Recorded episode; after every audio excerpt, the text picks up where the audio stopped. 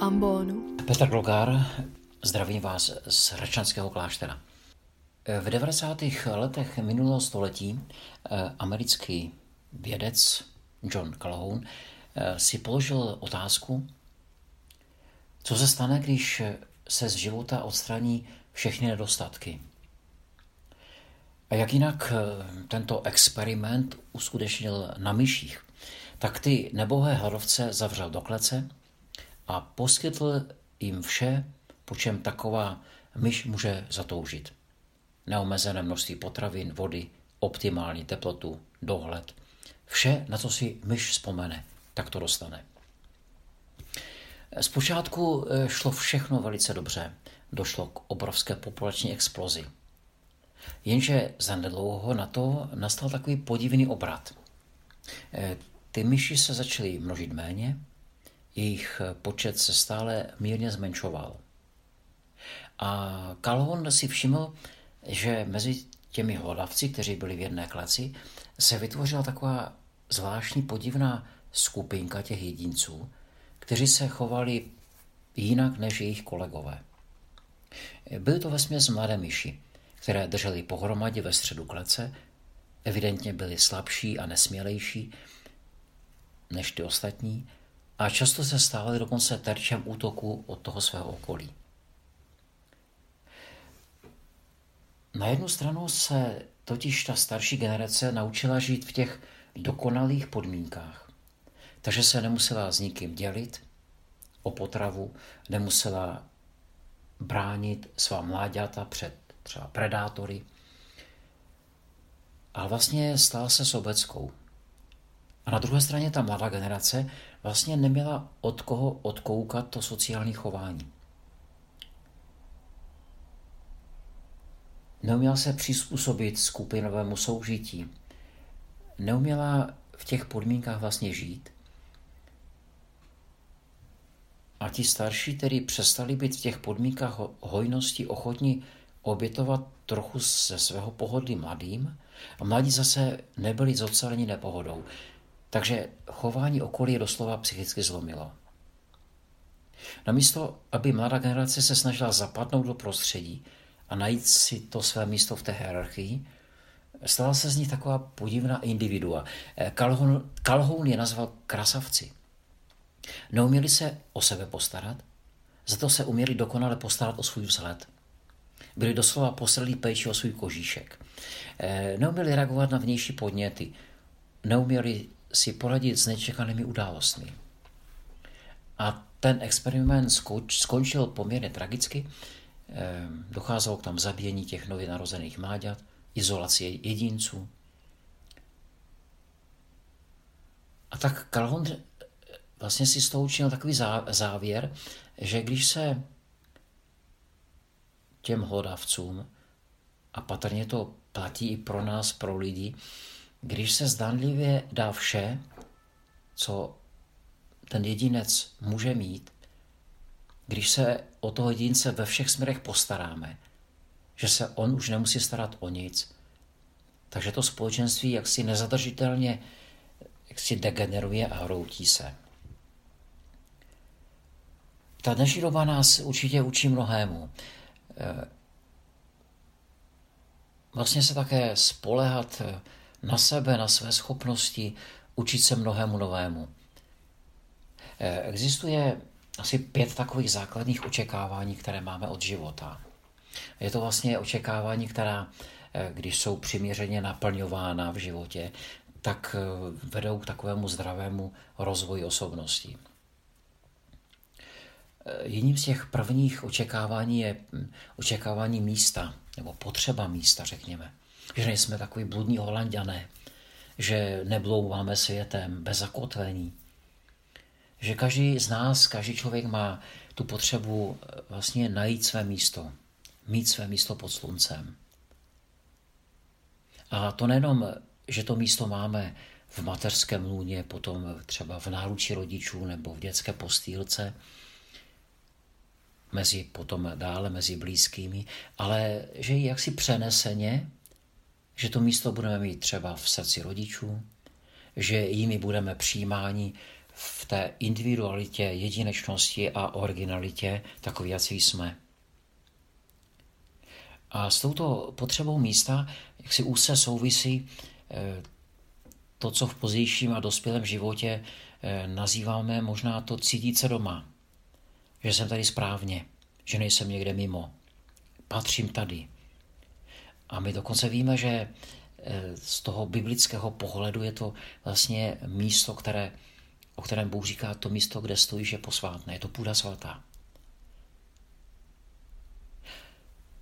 Tou další potřebou či očekáváním eh, v životě je očekávání, že máme nějakou ochranu, bezpečí. Je to samozřejmě důležité, že jsme v bezpečí před různými škodlivými vlivy, ale zároveň, že nežijeme ve skleníku. Že tady je nějaká pevná náruč, mateřská či otcovská, a zároveň, že nás ta náruč pustí ven a říká nám, tak to zkus, nebo dokážeš to, zvládneš to. A když se natlučeš, tak to nevadí, tak to zavážeme nebo pofoukáme. Když se něco rozbije, tak to zkusíme poskládat. V životě nemusí nastat žádná katastrofa. Hledat, co se dá změnit, znovu se skládat, anebo utvořit. Získáme jakousi odolnost proti tomu přehnanému pocitu ohrožení, jakási schopnost žít aktivně. Takže vydržet něco, překonat, nebát se věcí.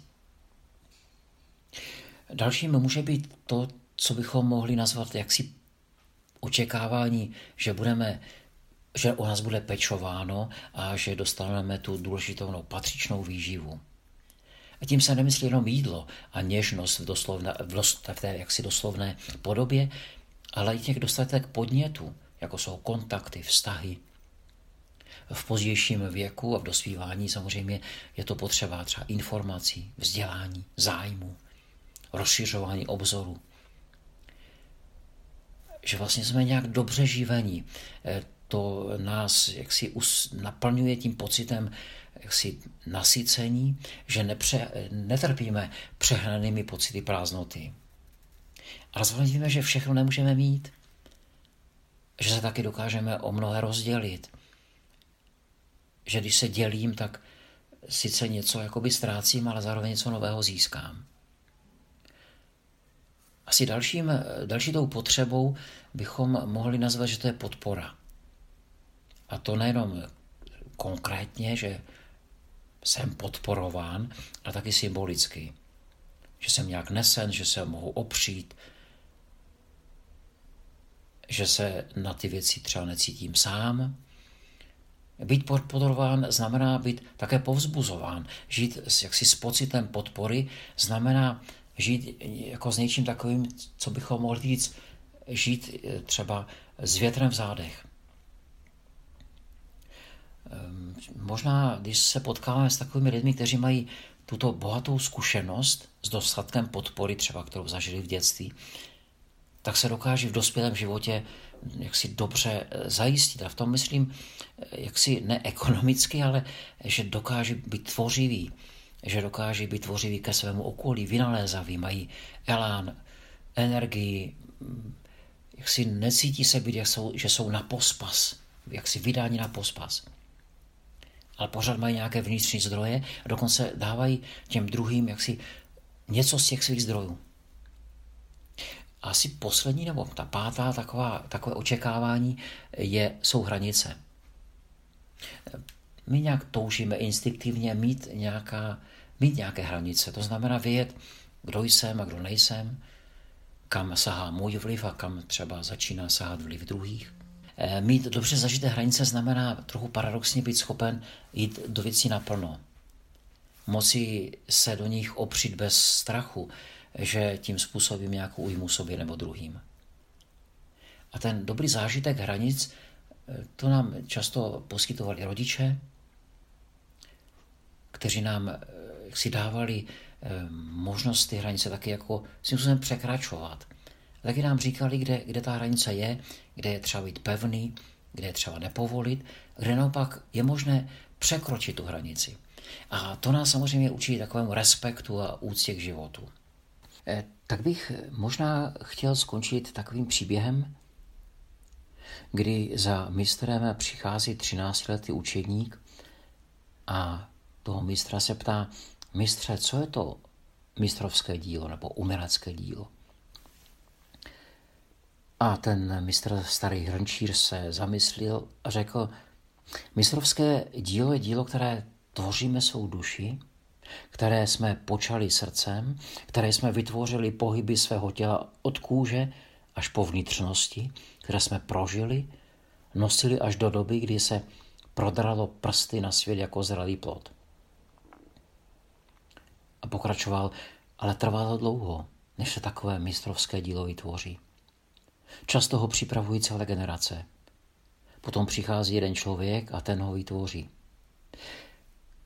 A ten 13-letý mm, učedník říká, a co je zapotřebí k tomu, abych byl takovým člověkem? A mistr říká, naslouchej hlasu starých, naslouchej příběhu, velkým příběhům, pozoruj přírodu a nauč se mlčet. Snad to nám pomáhá a pomůže k tomu porozumět, co to znamená, když Ježíš říká, já jsem chléb života. Kdo přichází ke mně, nikdy nebude hladovět a kdo věří ve mne, nikdy nebude žíznit.